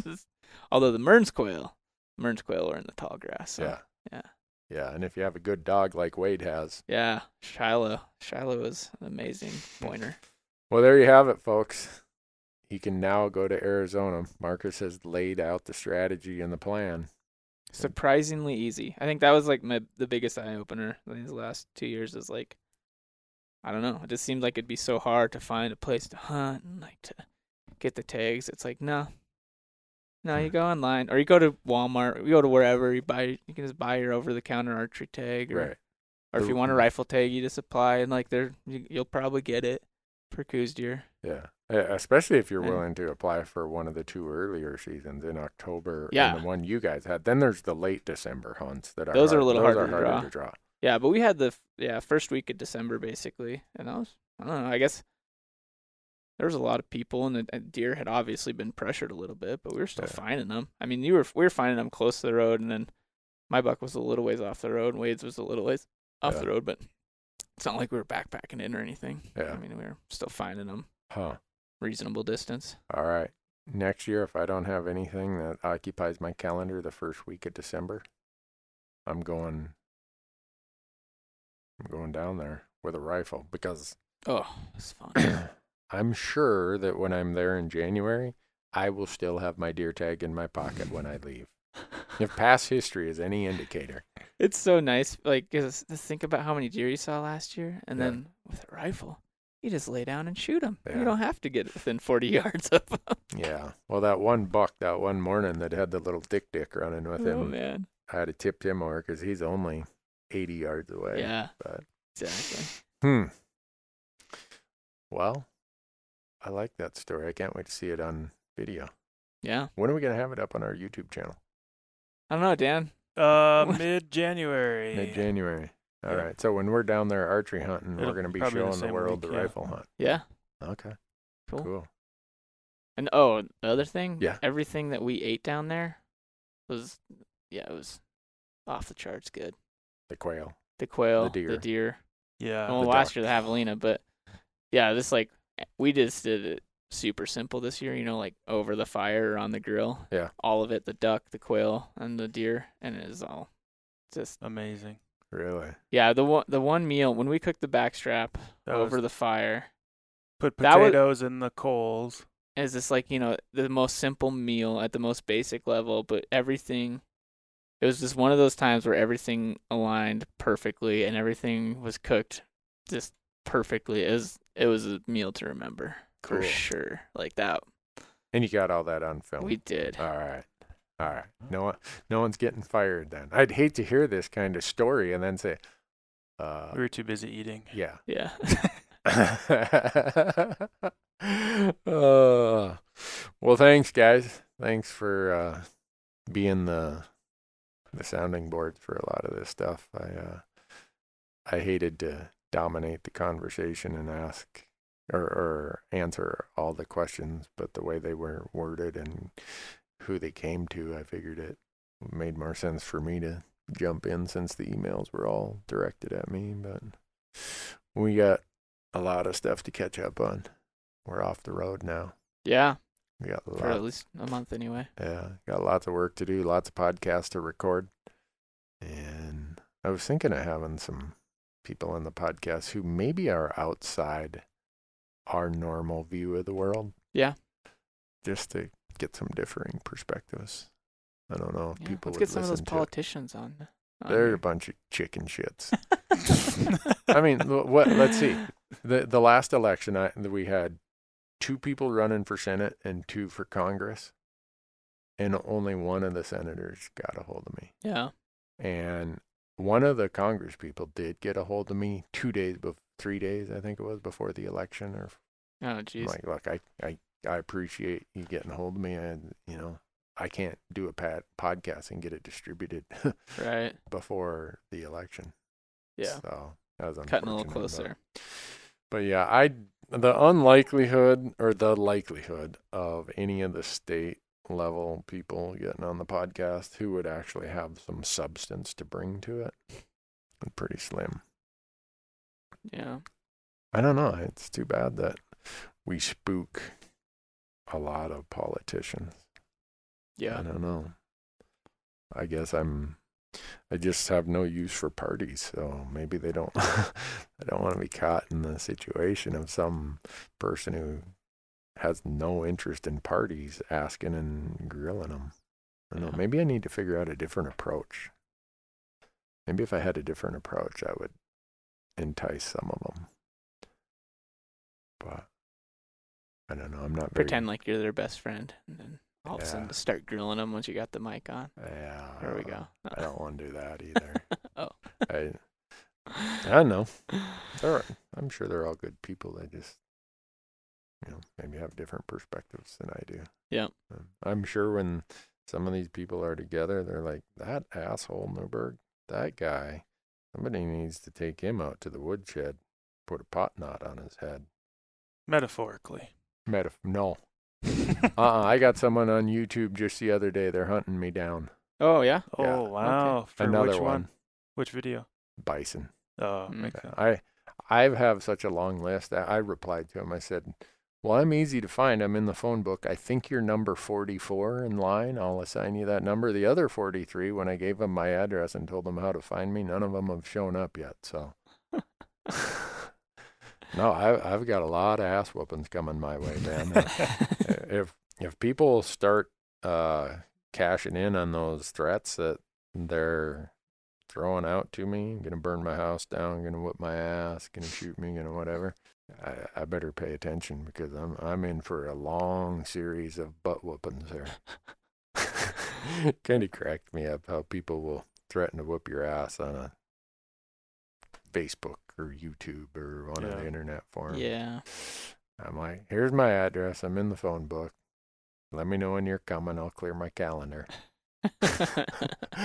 so far, of the dozens of them I've received, nobody has cleared their calendar to show up and do it. Um, but now that I've said it, somebody will probably be on my front porch when I go home this afternoon.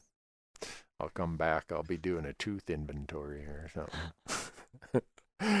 uh, well, thanks for listening, guys, gals, hunters, anglers, conservationists. Appreciate all your support, all you do, and until the next time, uh, we got a bunch of content we got to get edited and get up on our YouTube channel. Yep. Sounds good. You guys ready for all that fun? Oh boy. Can't wait. All right. Thanks, folks. Have a great day. Merry Christmas.